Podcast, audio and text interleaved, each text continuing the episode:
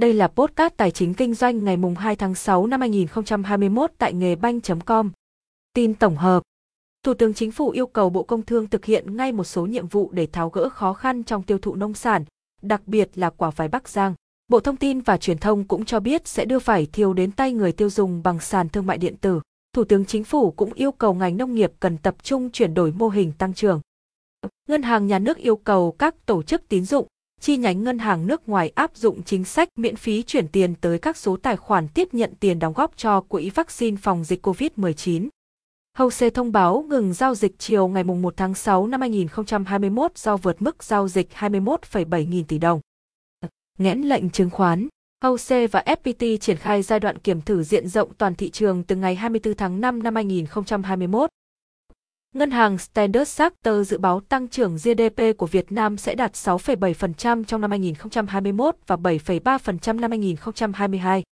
Thành phố Hồ Chí Minh, chỉ số sản xuất công nghiệp 5 tháng năm 2021 tăng 7,4%. Ngoài ra, thành phố Hồ Chí Minh đã thu hút hơn 1,34 tỷ USD vốn FDI trong 5 tháng. Nắng nóng khiến tiêu thụ điện trên địa bàn Hà Nội tăng cao kỷ lục, cao hơn 2% so với đỉnh 4.435 mW của năm 2020. EVN khuyến cáo sử dụng điện tiết kiệm trong ngày nắng nóng cao điểm. Từ 0 giờ ngày 1 tháng 6 năm 2021 dừng vận chuyển hành khách từ các tỉnh, thành phố có dịch về Cà Mau. Hiệp hội Doanh nghiệp nhỏ và vừa tỉnh Nam Định xin kéo dài thời gian thực hiện hợp đồng hoặc tạm dừng thi công chờ bình ổn giá vật liệu xây dựng. Theo vụ vật liệu xây dựng, Bộ Xây dựng, trong 5 tháng đầu năm, cả nước tiêu thụ 45,83 triệu tấn xi măng, trong đó riêng xuất khẩu chiếm tới 19,26 triệu tấn, tăng 50% so với cùng kỳ năm 2020. Chi cục Hải quan cửa khẩu Móng Cái, hơn 1.700 tấn hoa quả thông quan qua cầu Bắc Luân 2.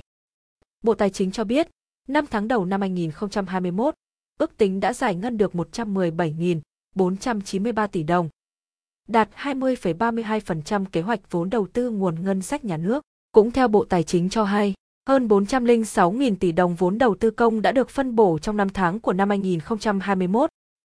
Bảo hiểm xã hội Việt Nam sử dụng hình ảnh thẻ bảo hiểm y tế trên VSSID để khám chữa bệnh từ ngày 1 tháng 6 năm 2021. Ủy ban Nhân dân tỉnh Bắc Ninh cho hay, sẵn sàng đảm bảo hàng hóa phục vụ nhân doanh trong trường hợp có trên 1.000 ca mắc và số người cần cách ly tập trung trên 70.000 người. Dự thảo thông tư mới của Ngân hàng Nhà nước thì Thời gian vay đặc biệt của tổ chức tín dụng mất khả năng chi trả sẽ chỉ còn dưới 12 tháng thay vì 24 tháng và phải có tài sản bảo đảm.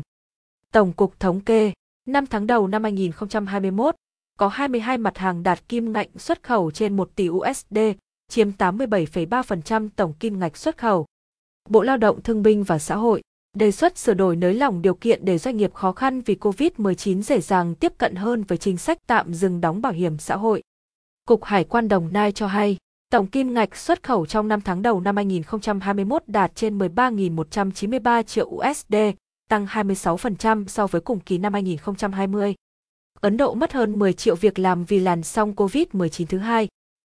Ngân hàng Trung ương Anh đang giám sát chặt sự bùng nổ của thị trường bất động sản. Các báo cáo khác cho thấy Brexit tác động nghiêm trọng đến xuất khẩu dịch vụ của Anh. Hoạt động chế tạo tại Châu Á tiếp tục tăng trưởng trong tháng 5 trong khi EU có thể khởi động kế hoạch phục hồi sau đại dịch trong tháng 6. Theo một tập đoàn truyền thông của Úc ký thỏa thuận thu phí sử dụng nội dung với Google, Facebook. Tổ chức Hợp tác và Phát triển châu Á OECD cho biết, thỏa thuận thuế toàn cầu có thể chưa đạt được cho đến tháng 10 2021. Chuỗi cung ứng Trung Quốc chịu áp lực khổng lồ của chi phí nguyên vật liệu, trong khi đó, giá xe điện Tesla cũng tăng giá do áp lực từ chuỗi cung ứng. Giới trẻ Hàn Quốc vỡ mộng làm giàu sau cú sụp của tiền số. Chính phủ Thái Lan thông qua gói kích thúc 4,5 tỷ USD, tiếp tục phát tiền cho người dân để hạn chế tác động của đại dịch. Còn tại Sydney thì cơn sốt đất đang tung hoành, giá nhà tăng phá kỷ lục 33 năm. Tin thị trường chứng khoán. VN Index 1.372,46 điểm, tăng 6,59 điểm, 0,48%. Khối lượng giao dịch 525,5 triệu cổ phiếu, giá trị giao dịch 19.058,6 tỷ đồng. VN Index 1.337,78 điểm, tăng 9,73 điểm, 0,73%. Khối lượng giao dịch 629,4 triệu cổ phiếu, giá trị giao dịch 21.762,1 tỷ đồng. VN30 Index 1.482,92 điểm, tăng 8,14 điểm, 0,55%. Khối lượng giao dịch 256,5 triệu cổ phiếu, giá trị giao dịch 13.074,1 tỷ đồng. HNX, Index 318,47 điểm, tăng 0,62 điểm, 0,2%. Khối lượng giao dịch 221,4 triệu cổ phiếu, giá trị giao dịch 4.915,6 tỷ đồng. Upcom, Index 88,87 điểm, tăng 0,1 điểm, 0,11%. Khối lượng giao dịch 110,8 triệu cổ phiếu, giá trị giao dịch 2.201,3 tỷ đồng. Công ty cổ phần bất động sản và đầu tư VGC thông báo, bà Nguyễn Thu Huyền, vợ ông Từ Như Quỳnh, Tổng Giám đốc đăng ký bán toàn bộ hơn 1,07 triệu cổ phiếu VGC sở hữu từ ngày 3 tháng 6 năm 2021 đến ngày 2 tháng 7 năm 2021 theo thỏa thuận và khớp lệnh. Tập đoàn Xăng dầu Việt Nam, mã PLX thông báo, ngày 23 tháng 6 là ngày giao dịch không hưởng quyền nhận cổ tức năm 2020 bằng tiền, tỷ lệ 12%. Một số cổ đông ngoại thuộc Dragon Capital quản lý tại công ty cổ phần tập đoàn Đất Xanh, Mã DXG đã bán hơn 1,77 triệu cổ phiếu DXG trong ngày 25 tháng 5 năm 2021. Sở hữu cả nhóm xuống còn hơn 81,62 triệu cổ phiếu, tỷ lệ 15,75%. Công ty cổ phần đại lý vận tải và xếp dỡ Hải An, mã HAH thông báo, ngày 14 tháng 6 năm 2021 giao dịch không hưởng quyền nhận cổ tức năm 2020. Tỷ lệ 10% bằng tiền, thanh toán từ ngày 1 tháng 7 năm 2021.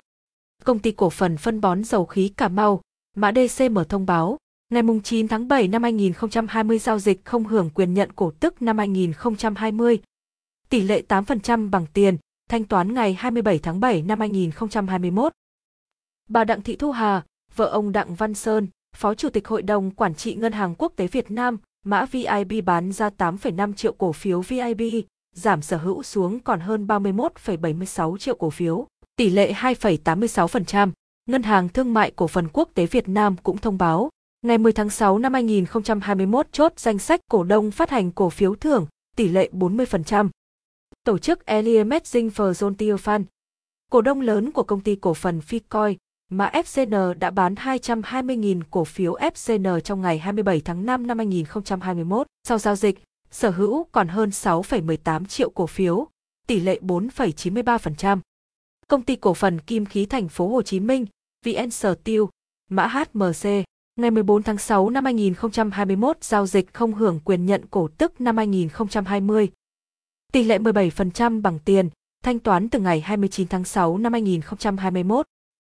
Ông Đỗ Thành Nhân, cổ đông của công ty cổ phần xuất nhận khẩu An Giang, mã AGM đã mua hơn 1,43 triệu cổ phiếu AGM trong ngày 27 tháng 5 năm 2021 sau giao dịch tỷ lệ sở hữu lên hơn 8,16%.